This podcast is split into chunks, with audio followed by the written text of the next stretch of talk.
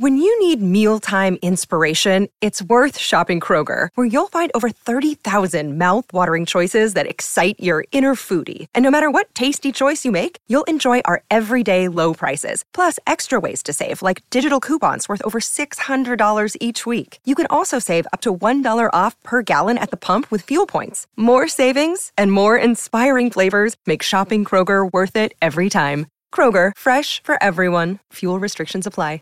What's the easiest choice you can make? Window instead of middle seat? Picking a vendor who sends a great gift basket? Outsourcing business tasks you hate? What about selling with Shopify?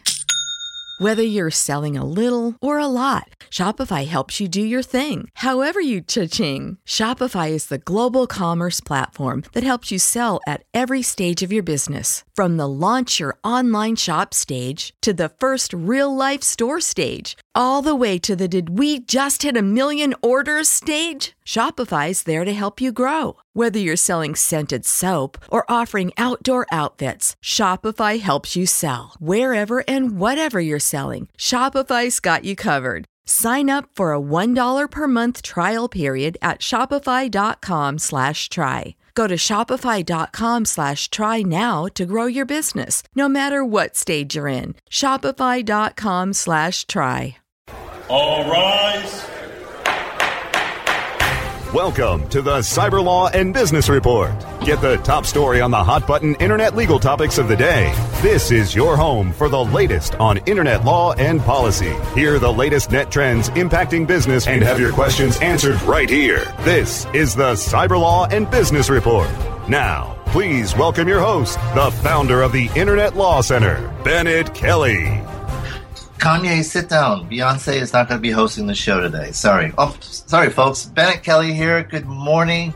Um, welcome to Cyber Law and Business Report. We got a, a great show for you today, and um, is, we're broadcasting live here from the Internet Law Center in Santa Monica, um, the heart of Silicon Beach. Check out our blog post at cyberlawradio.wordpress. We have all the information on our guests today, and our guests our featured guest is Mary Anne Franks. She's a professor at the University of Miami and um, one of the leading advocates on revenge porn. She's also vice president of the Cyber Civil Rights um, Initiative.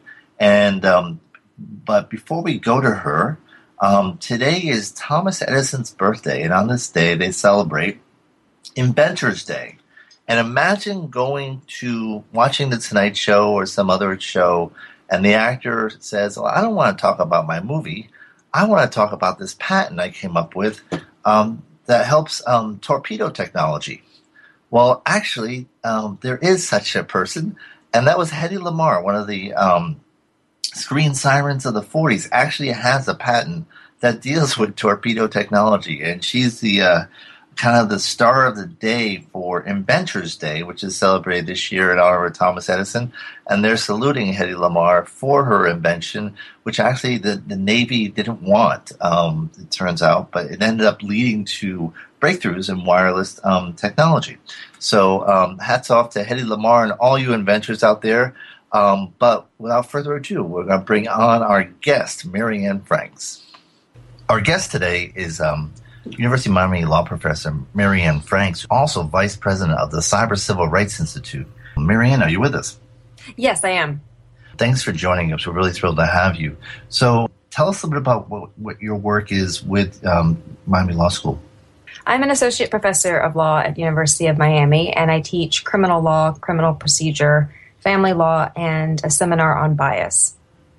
And um, you've you've been very outspoken in the area of um, revenge porn. Um, how is it that you came to that issue?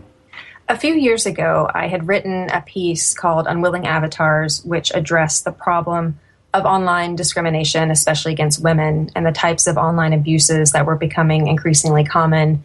And one of the topics that I had revenge porn, although I didn't focus on it exclusively. And about two years ago, a victim of revenge porn came across that article. Uh, she was a victim in Florida and had been unsuccessful in her attempts to try to get lawyers, police officers, really anyone to take her um, particular case. She had started looking for other resources and she'd come across my piece And she thought it might be productive if we had met and talked about the possibility, in her view, of changing the laws so that they did, in fact, do something to address this conduct. And as it turned out, we lived in the same city. We lived in Miami, uh, both of us. And she contacted and we had a conversation about what had happened to her. And to make a fairly long story short, we decided that we were going to try to do something to advocate for reform legislatively, technologically, and socially. And that's how the Cyber Civil Rights Initiative was founded by Holly Jacobs and um, a few other people that she brought on board then. And we had a, a, show last year, I believe, on Revenge Porn. We had a number of victims. We didn't have Holly, but um, everyone spoke about Holly's leadership in this area. So, um, in working with the um, Cyber Civil Rights Institute, um, you, are trying to push for legislative reform and and to actually outlaw these, these actions. Now, there have been some academics who've suggested that um, the problem really can just simply be addressed. Just don't take the pictures. What do you say about that? I think if people really stop and think about what that means, it would be obvious why that's not an appropriate response. And there's many reasons for that. One is, you know, if you want to call it self regulation, that's one way of putting it. Another way of putting it is to ask people to engage in censorship of themselves.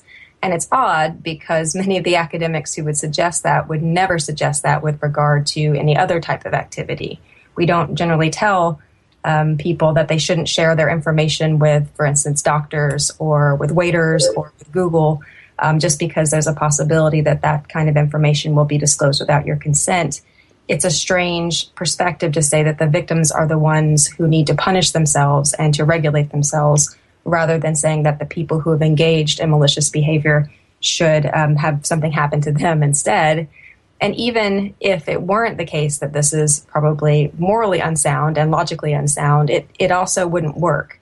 Uh, the fact of the matter is, given the nature of technology, everybody could become a victim of this, no matter right. how careful you are, because of the fact that you have cell phones now that can take pictures without people knowing. You have women, unfortunately, um, who have been sexually assaulted, and as they're being assaulted, pictures are being taken of them. So it actually doesn't even make any sense to say, don't take these pictures because we now know that even if you are very, very careful about not taking these pictures, um, this could still happen to you.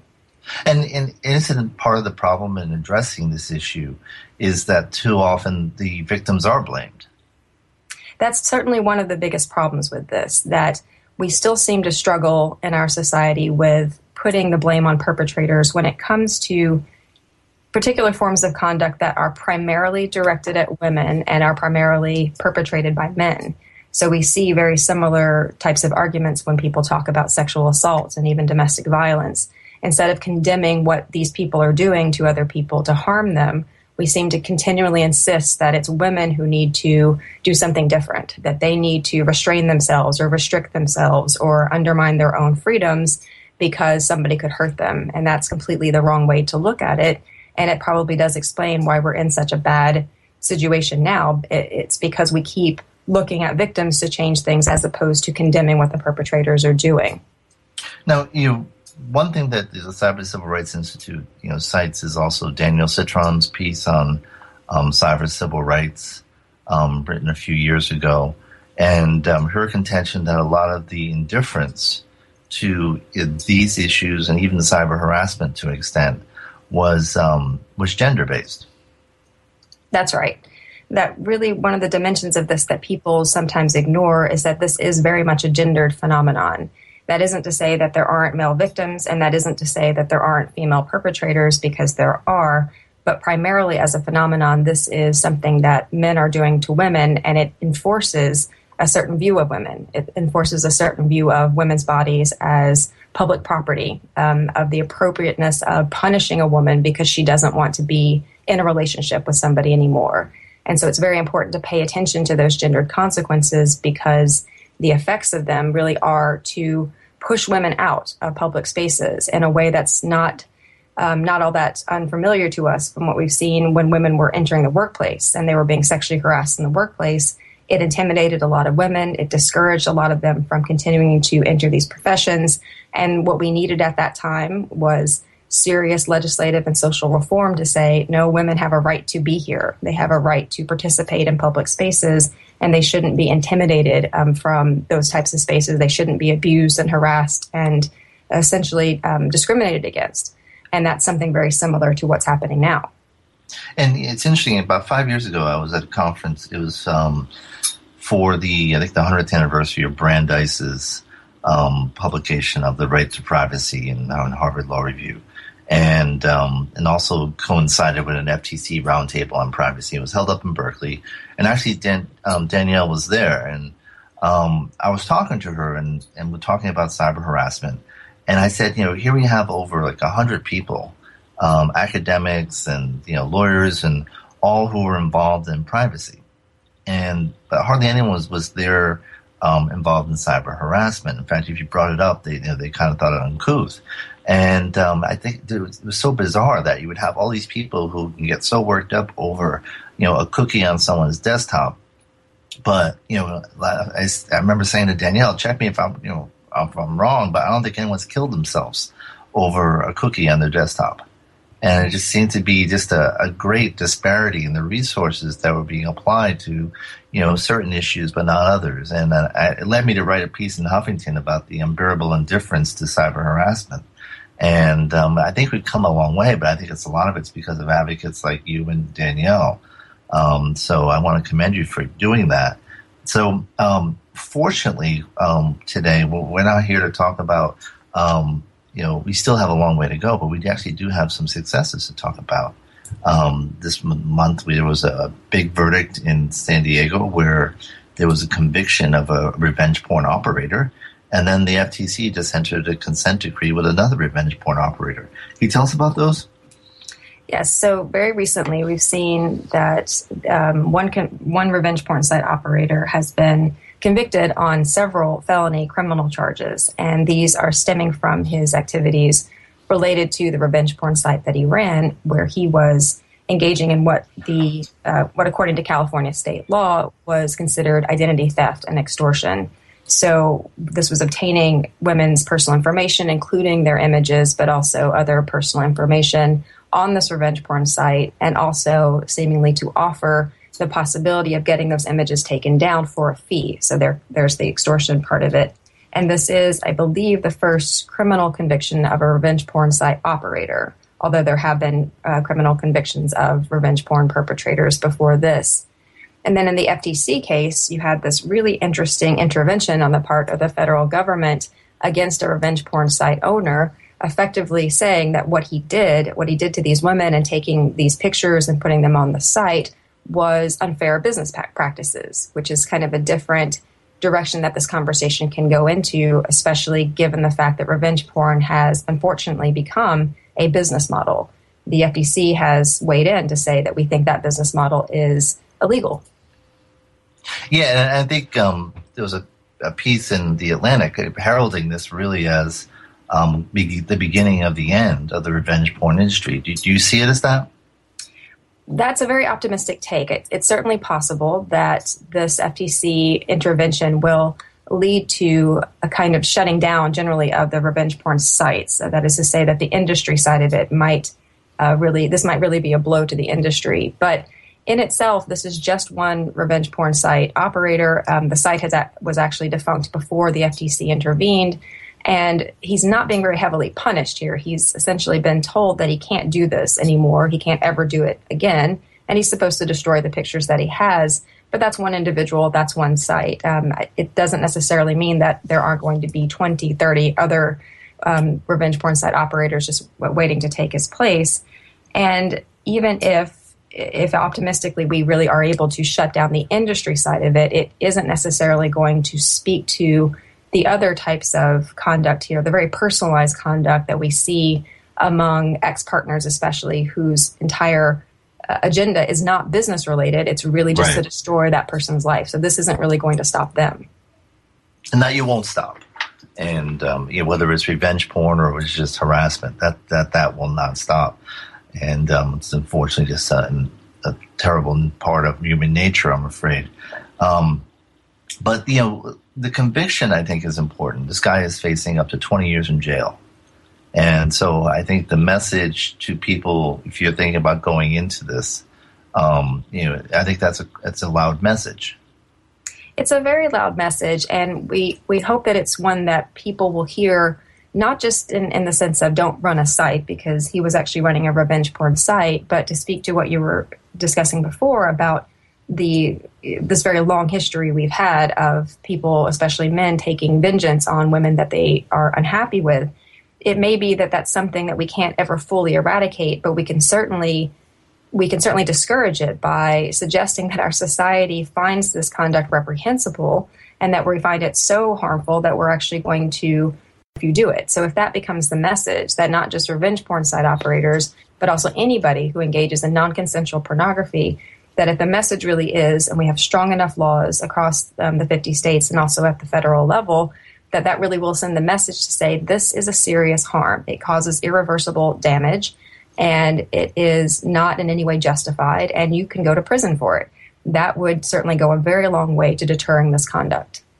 Now, you know, you mentioned, you know, too often, and of course, it is usually the men who are doing it. But a lot of times, I, in cases I've seen, it sometimes it's the ex. Um, excuse me, it's the new girlfriend finding, you know, her boyfriend's um, cell phone and saying, "Who's this?" and wanting to do payback. That's certainly true, and there have been whole sites dedicated to that model. Unfortunately, there's a a site um, called she's a homewrecker.com, which pretty much has that as its model that you punish the women that you find out your husband is cheating on you with. And that's a bizarre reaction in many respects. And it's a very uh, upsetting one that instead of blaming somebody who's actually betrayed, betrayed you with. So that's already a, a strange response. But that anybody should think that it's appropriate to use sexual intimacy as a form of punishment, that anyone thinks that they're justified just because they're hurt or they're upset or they're jealous, that they are entitled then to take this person's intimate information and use it against them is really appalling. And it's appalling that men are doing it and it's appalling that women are doing it. It's it's just appalling. Now, you know, in, in doing the legislative effort, you know, how how are you finding broaching this topic?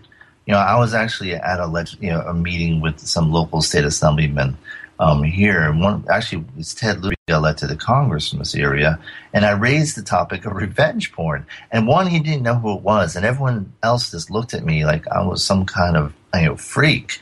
And um, but then a week later, he you know he found out about it, and they you know California had just passed something, and he made a point of telling me, "Hey, we passed something." and um, and so once you you alert them to it, they seem to respond. But uh, what is the first blush when you raise the issue? Well, it depends on your audience, but it's usually an uncomfortable conversation to have, regardless who you're speaking with. People are scared of the word porn for lots of different reasons, and a lot of people aren't sure what it is, what, what revenge porn actually means, which is part of why we've actually suggested saying non consensual pornography instead of revenge porn. So the reaction can be anything from uh, that's terrible, this shouldn't happen, it should be against the law, to, well, some of the, the, conversations that we've discussed already, some of the responses are, well, what are you doing taking these pictures to begin with? Right. To um, just general discomfort. I don't want to talk about this at all because it involves sex in some way. Yeah, there is that. This is okay. This is not a, a PG conversation. You know, right. let's we'll, let's wait till there are only adults at the table, or you know, something of that nature. But so you, right now, there's a couple of states that have outlawed revenge porn. Um, California, but New Jersey, I believe, and um, is there another state? We've actually are up to 16 states, and this 16 is states. Quite, it is quite a leap from from two years ago. Uh, two years ago, when this issue started to receive mainstream attention, there were only three states that had laws that were applicable to non-consensual pornography.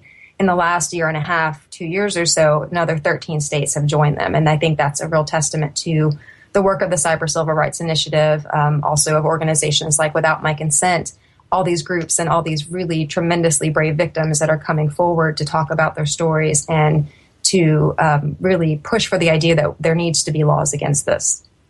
Now, you just, um, and so uh, have you been doing a lot of the lobbying yourself?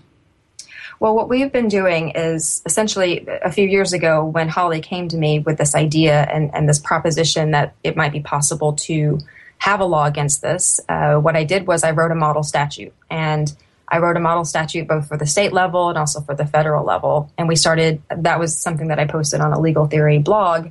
And then we started uh, posting it on the website that we eventually set up for the Cyber Civil Rights Initiative and also for the End Revenge Porn campaign.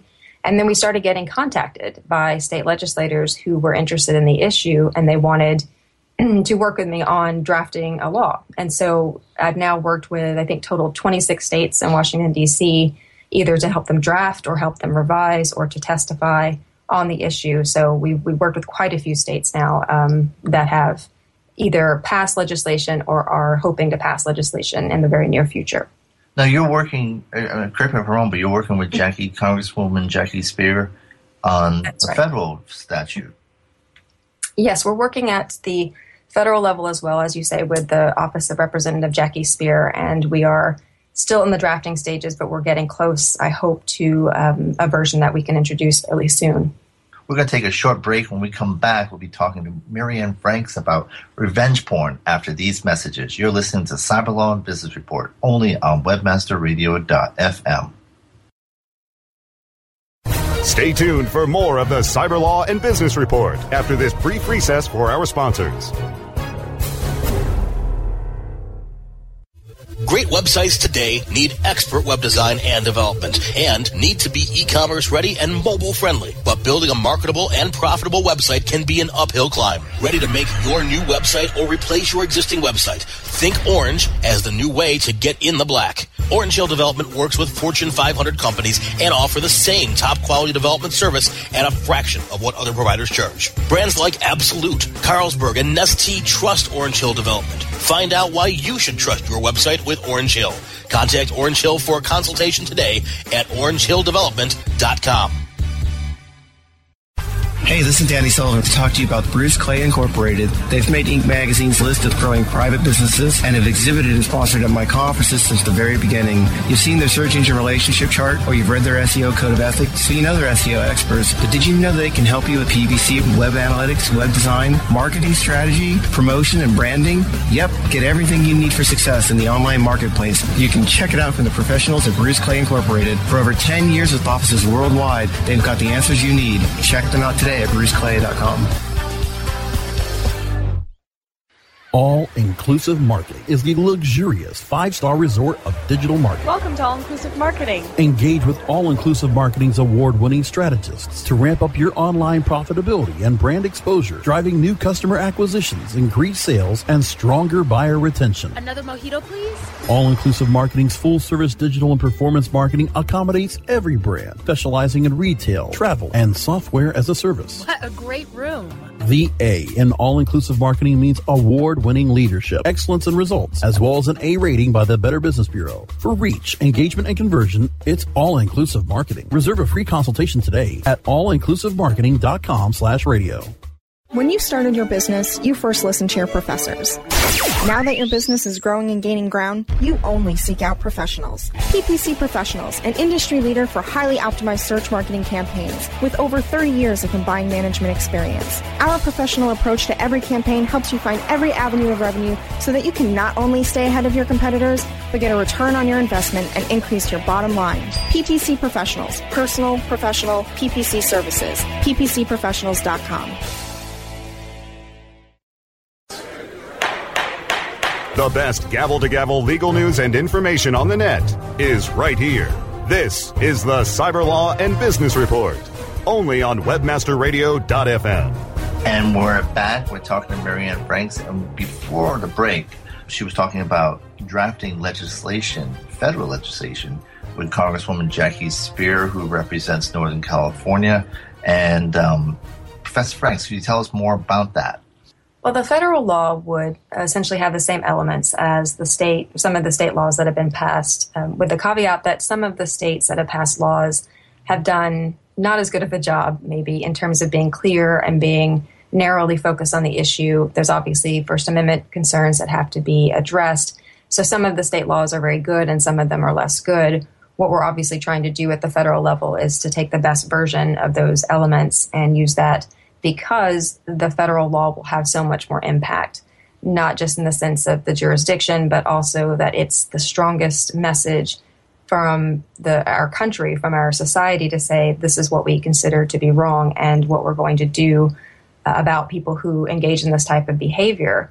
And because it is a federal criminal law, it has implications for websites and for social media and for search engines that state laws would not. Uh, there are, as you know, certain protections for websites and social media under Section 230, which is a federal law that gives them very broad immunity from any kind of actions flowing from the content that's posted by other people. So, uh, what would happen though if this became a federal criminal law is that they wouldn't necessarily be able to raise that as a defense, and so it has more potential impact. And um, people often say, well, revenge porn can be dealt with through existing statutes. In fact, you know, some of the initial prosecutions um, were under non-revenge porn statutes, and in the response, I think to that argument is that it ignores the the fact that law serves a normative purpose, and um, and so enacting a federal um, revenge porn statute would would actually make a statement, as you said, and and serve a purpose, even if it is only marginally creating you know marginally different authority. But in addition, um, the federal you know federal prosecutors have far more resources than state prosecutors and and have greater sophistication. And when you're dealing with the issue of you know internet technology, um, having the ability of a, a, federal prosecution as opposed to a state is, is is an enormous difference. I think that that's right, and it certainly is part of or should be part of the conversation to talk about the expressive power of law. That it isn't just about how many prosecutions you get; it's about trying to communicate strong social norms. And ideally, anybody who cares about this issue, it's not that you want people to go to jail. What you want is for people to be scared of going to jail and therefore not engage in this behavior. What we're trying to get at with the criminal law is condemnation and deterrence. That's the, those are the primary goals. And if it's only for people that are undeterred by that, that unfortunately then need to be punished. But really, the idea is to this is what's the the wonderful and also very potentially very powerful aspect of criminal law that we should not want to abuse is to express really important um, values and to say these are the types of things that are not acceptable in our society. These are things that violate equality and freedom and liberty and privacy, and they're um, and we really need to strongly communicate the condemnation of this type of activity. And as, as a practical matter, as you mentioned, federal prosecutors often have more resources and more training we do hope that every state will also have adequate training and resources for this type of conduct, and we're attempting to help law enforcement uh, departments across the country by helping train them on these subjects. But the fact of the matter is, we hear from so many victims every day that are frustrated because they aren't getting any type of uh, relief or remedy, and that's either because there is no criminal law in their state or there isn't any activity. The, the law enforcement isn't taking it seriously we're just hearing from, and the reason why the initiative was started and the, and the campaign has moved in this direction is because victims are telling us there isn't really a remedy for that. Laws simply aren't enough. And, and that is a challenge. And, you know, I find some of the victims that I've talked to in, in this area and other areas of cyber harassment is that, you know, I've often, they say, you know, the police say that, that they just can't handle this type of thing. You know, they're not equipped. They don't understand it and they say, "What should I do?" And then a couple times I say, "Well, vote with your feet." You know, move to a jurisdiction where they, they, they provide resources to their law enforcement so they can protect its citizens. And you know, it's it's a tough it's a tough place to be in. That's why you want the the advantage of the federal government um, because they have those resources. The prosecutors understand it better. This is true, in that you also, I think it's right to say certain things. Um, again, unfortunately, this is not unique to the problem of non consensual pornography it's the story that many victims will tell you if they're being stalked or being harassed online. We know now that the online abuse of women is not just limited to things like non consensual pornography, it's threats, it's abuse, it's constant sexual propositions. And law enforcement isn't doing a good job about that either. So we have this, we obviously have some real deficiencies in both our social norms and our legal norms and our law enforcement norms about how seriously to take these issues and how to provide officers with the appropriate training to deal with them because this also implicates technology in a way that many law enforcement officers may not be prepared to um, may not be prepared to address. They may not have the adequate understanding of technology and the way that it works to really address, and that has to change. So, what is the prognosis for action on in Capitol Hill in Washington on this bill? Well, we hope that everyone, no matter what their affiliation, can agree on the importance of privacy generally. I think many people have expressed that in many different contexts. And part of what we're pointing out is that sexual privacy is should should have just as much respect, if not more respect, than other forms of privacy.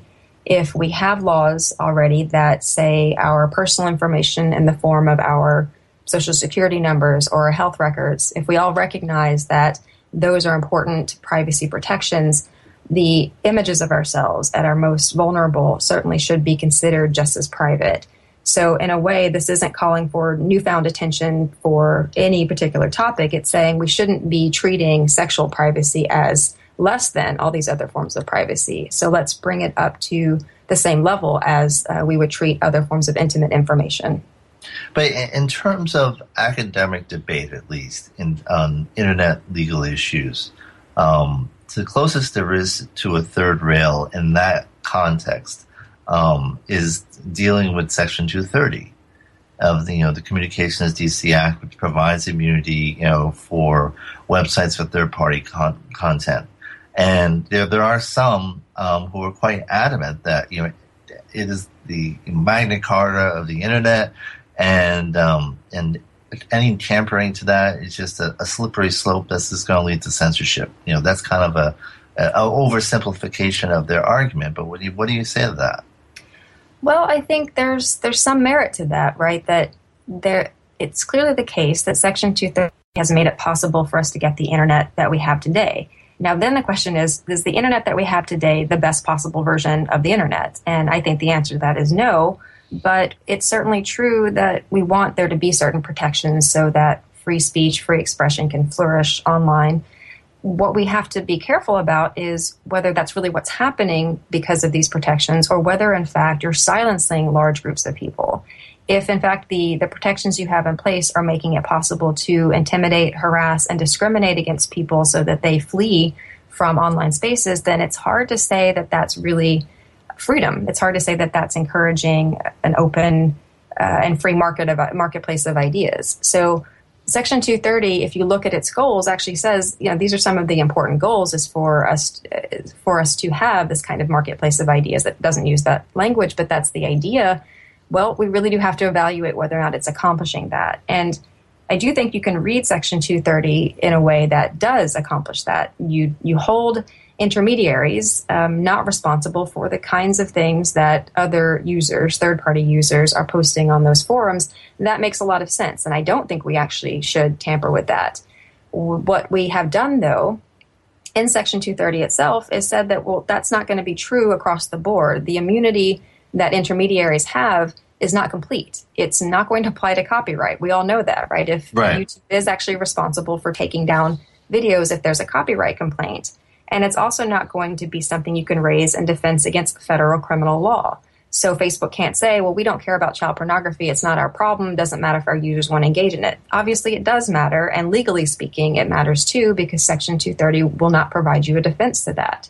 So our, the, the Cyber Civil Rights Initiative proposal to make non-consensual pornography a federal crime is not actually tinkering with Section 230. We're not suggesting amending it what we're suggesting is that if it if this is a federal crime, then that means it would be a lot like child pornography, or it would be a little bit like copyright. That is to say, you have responsibilities here, and you have to actually address this content because it's so harmful. Yeah, but there are some people that say once you once you go to two thirty, everything's off the table. Um, you, you can't draw any carve outs. But there already is, as you mentioned, you know, copyright. If we can do copyright efficiently under Section 230, revenge porn efficiently, well, that's exactly the question. Now, many people would say that the copyright regime is not particularly efficient, and, and there's certainly some merit to that argument too, but it certainly hasn't broken the internet. We we know that intermediaries have to respect federal criminal law. We know that they have to respect copyright law. And that has not stopped the internet from um, becoming quite powerful, let's just say.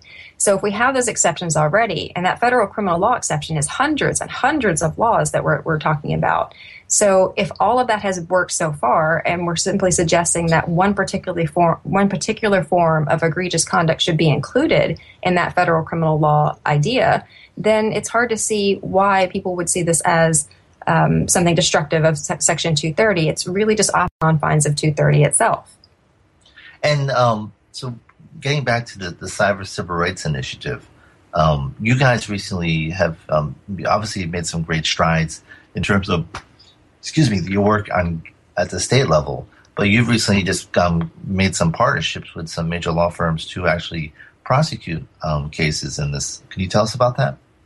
we have the great fortune of working with the law firm of K&L Gates. Um, they have started this collaboration project with us called the Cyber Civil Rights Legal Project, and it provides pro bono assistance to victims. So that can range from certain types of tort suits to copyright actions, uh, depending on what the, the victim needs. And that's been a tremendous, tremendous resource for our victims. And we are so grateful and so excited about that particular project.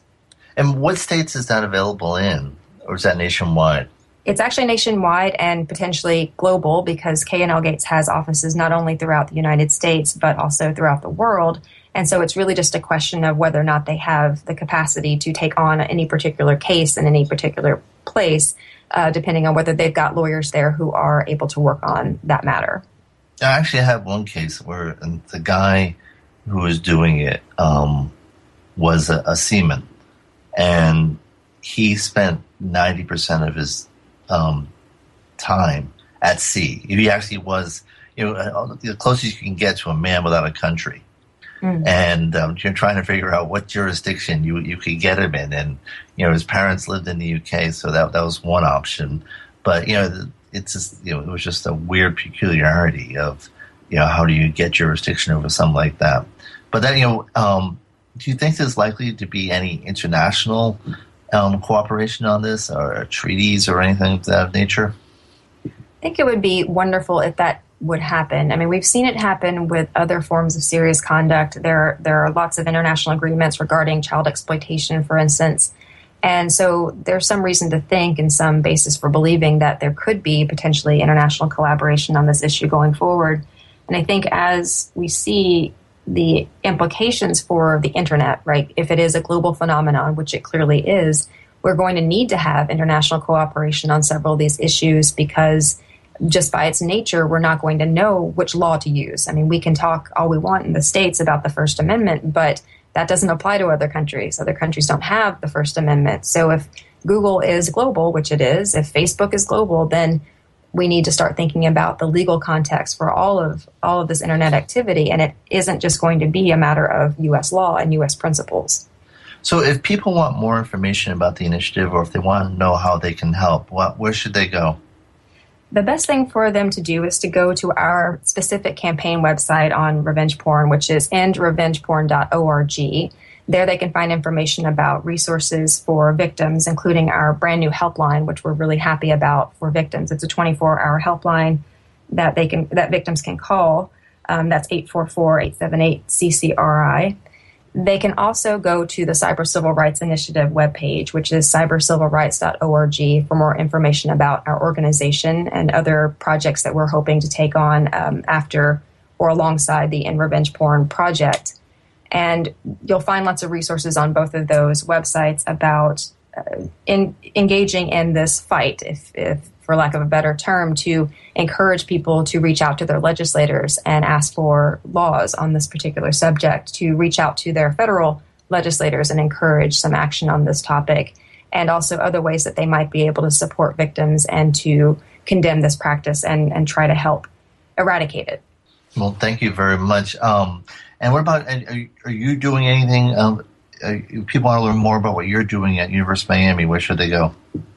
If they'd like to learn more about my work at the University of Miami, they can find me on the faculty page of University of Miami. Uh, I don't have the website address.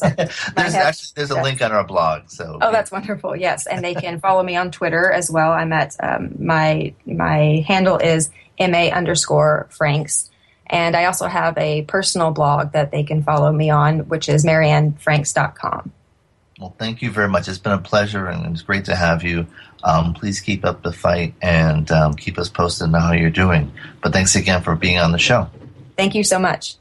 We'll be back after these messages. Stay tuned for more of the Cyber Law and Business Report after this brief recess for our sponsors.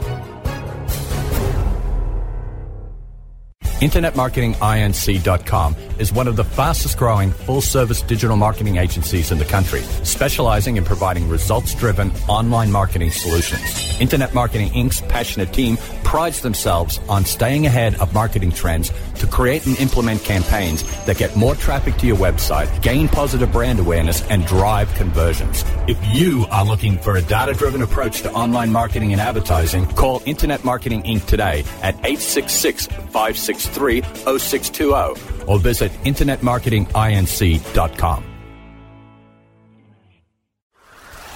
Whether you are an online business or domain name investor, you need access to the best names. With over 270 million domains already registered, finding the right names at the best price requires a great wingman. Namejet.com puts you in the pilot seat by giving you fast and unparalleled access to some of the best premium and expired domain names on earth. As the number one domain name auction platform, Namejet.com is the best place to find domains for your business or investment.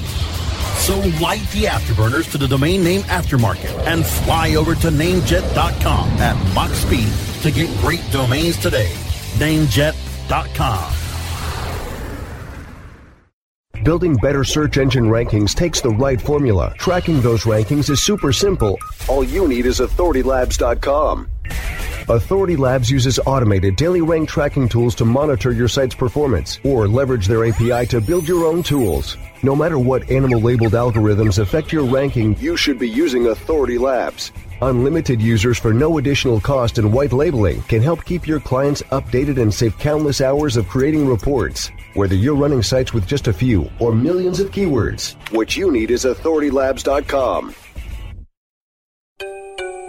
Introducing Rumble, the smart mobile management system, the first end to end mobile platform where you can make real time app modifications from a point and click dashboard. Want to change the design of your app? Point click and it's live in real time. Want to change the ad map of your app? Point click and it's live in real time. Want to change the content mix of your app? Point click and it's live in real time. Power your mobile business with Rumble. Are you ready to rumble? Visit www.rumble.me. The best gavel to gavel legal news and information on the net is right here. This is the Cyber Law and Business Report, only on WebmasterRadio.fm. And we're back. This is Bennet Kelley. I want to thank Mary Anne Franks again. It was great having her, and uh, she's done an incredible job in the fight against revenge porn. Um, I want to do a few shout outs um, to start off this last segment. Um, first of all, um, yesterday, for those of you who may not have been aware, was Safer Internet Day.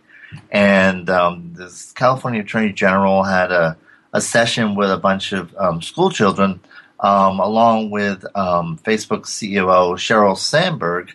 And the very it was a very informative session. and the very first panel was hosted by our none other than our very frequent guest Dan Tynan.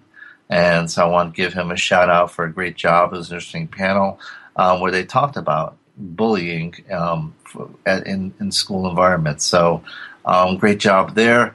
Um, secondly, I also want to thank um, just some birthday announcements. Um, celebrating their 10th birthday as a blog is Eric Goldman's technology marketing blog, which he's he started on his own, but has actually been doing uh, for much of the last few years with um, fellow co-blogger Venkat, um, who's just a great guy. For those of you who don't know him, um, but so I want to congratulate them. They've done a great job. It's one of the first blogs I look to um, for what's going on in the internet, and uh, so a very happy 10th to both of them. Um, and today is also the 80th birthday of Tina Louise, also known as Ginger on Gilligan's Island. Um, I've met Mary Anne, but I can't say I've met Ginger. And uh, so, I mean, 80 is a, um, a, a, a, major landmark for anyone to reach. And, you know, she's definitely a TV icon. So happy birthday to Ms. Louise. Um, it's also, the, yesterday was the birthday of a, uh, a very loyal follower of this show, Reg Levy at, at um, Mind Machines. And so a happy birthday to Reg. Um, and I hope it was a good one. And today is the 25th anniversary of a very uh, important moment in the 20th century. You kind of remember where you were when the Berlin Wall fell. Well, 25 years ago today is when Nelson Mandela was released from jail. And uh, I remember watching um, as he took his first steps from um, to freedom. And uh, it was broadcast live uh, throughout the world. And uh, it was quite a moment. And it was at that moment of hope. Um, you knew apartheid was going to um, was going to collapse on its own weight, and uh, eventually Mandela would lead South Africa through that transition. And uh, he passed two years ago. So, but um, definitely a very memorable moment in the 25th century, 21st century, um, 25 years ago today. A um, couple of um, the opposite of shoutouts would be shameouts. Um, former um, Florida governor and likely presidential candidate Jeb Bush has actually um, he did a data dump where he re- he released his emails in the whole concept of transparency, but he didn't um, redact anything. So he gave away a whole bunch of um, personal information for people, and um, he's reluctantly trying to claw back and uh, um, trying to now redact that information after making that all available on the World Wide Web. Um, Urban Outfitters, which gained attention a little uh, a few months back with offering a Kent State sweatshirt that had faux blood stains. You know, in um, Kent State's University, where um, May 4th, 1970, um, four students were killed and um, shot by National Guards um, following a, a, Vietnam protest. And so their latest offering in tragic chic, so to speak, is a tapestry that evokes the garb worn by concentration camp inmates. And I can only say that there's a bounds of poor taste, and they're not even close.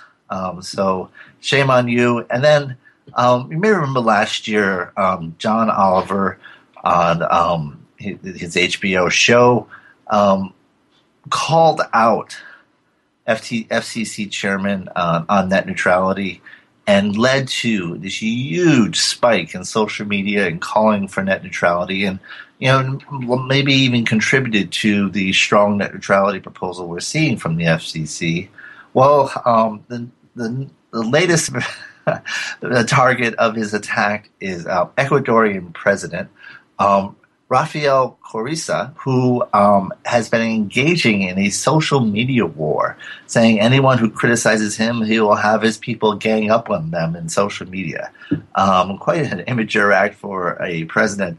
And, um, well, John Oliver, in his first show of this new season, called him out. And, uh, and there's huge and gave everyone uh, his Twitter, the president's Twitter address, and there's been a huge response.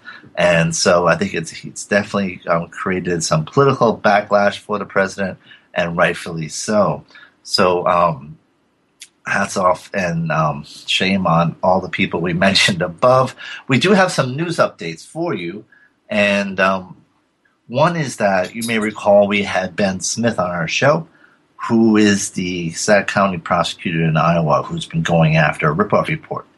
Um, and um, ripoff report, they've already indicted um, Darren Meade, who is an operative for ripoff report. And um, the investigation's been ongoing. There've been a lot of legal skirmishes with ripoff report, and there's been rumors that you know some action may be taken against Ed Magedson. Um, well, Ed Magedson and Ripoff Report have now filed a civil rights action against Ben Smith, claiming that the prosecution is somehow depriving them of their civil rights. It seems to me like a, you know that is actually communicating more about what's going on than anything. It seems to me that it's a desperate attempt to try to stall um, a, a, likely indictment, and so um, we will keep you posted on that. But this information about the, these updates, as well as um, background on the show on our blog at cyberlawradio.wordpress.com. Um, in addition, the big other big story is the Anthem data breach. And in terms of data breaches, um, 80 million are, are affected, which is large, but not the largest. But um, this is medical information, and that is a whole different type of data um, and a very much more valuable data, and uh, can have a far greater impact on um, its users just because of the nature of it um, and the nature of what what it what how it could be used. So um, it is actually this. Some people are saying this could be um, kind of the Exxon Valdez for data breaches. And so there's, there's, already over a dozen lawsuits that have been filed against um, Anthem. Um, a number of attorney generals are criticizing Anthem for their slow response. Um, insurance commissioners have, have all called together. They're going to be a 50 state investigation. So this is a disaster that is happening um, and just exploding right now. And so Anthem really has some, um, going to have some challenges, but it, it, it's an industry actually that is being overwhelmed um, because of the richness of medical data. They are getting targeted so often, and I think as many as 80% of you know, medical institutions have had some data breach in the past few years. So um, it raises increased need for vigilance in um, cybersecurity. Um, and then um, quick update on Raif Badawi. Um, his um, flog, blog, uh, his flogging has been postponed again, and uh, Prince Charles is actually in Saudi Arabia and um, has urged the Saudis to um, to um, go easy on him and release him. So um, the fact that Prince Charles is interceding is a good thing. Um, and so hopefully, you know, this whole cruel flogging of a blogger for you know ex- expressing political beliefs will um, will come to an end, and he'll be released as his um, co-founder was as well. So um, it's been a, a, great show. We want to thank Mary Anne Franks again. Um, and next week, um, we're going to be talking with the the author of Black Box Society. And then the following week, we're going to have a segment on um, net neutrality on the eve of the FCC vote on the um, net neutrality proposal. So, a um, couple of interesting shows coming up next week. If you have any ideas or shows you'd like us to con- you know, cover, um, contact us on Twitter at Cyberlaw Radio. Um, and otherwise, um, look forward to talking to you next week here, right here on Cyberlaw and Business Report only on Webmaster Radio FM. Um, have a great week. This is Bennet Kelley. Um, check us out at the internetlawcenter.net.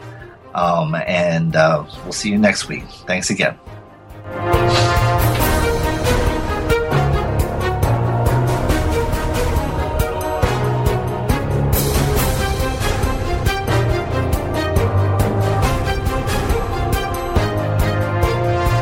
This has been a presentation of WebmasterRadio.fm, the world's largest business to business radio and podcast network. We welcome you to sample past episodes of this program as well as our complete library of programs on demand or on the air via our 24 7 live audio stream at www.webmasterradio.fm. The opinions expressed on this program are those of the guests and hosts and do not necessarily reflect those of webmasterradio.fm's management or sponsors. Any rebroadcast or redistribution without authorized consent of webmasterradio.fm is prohibited.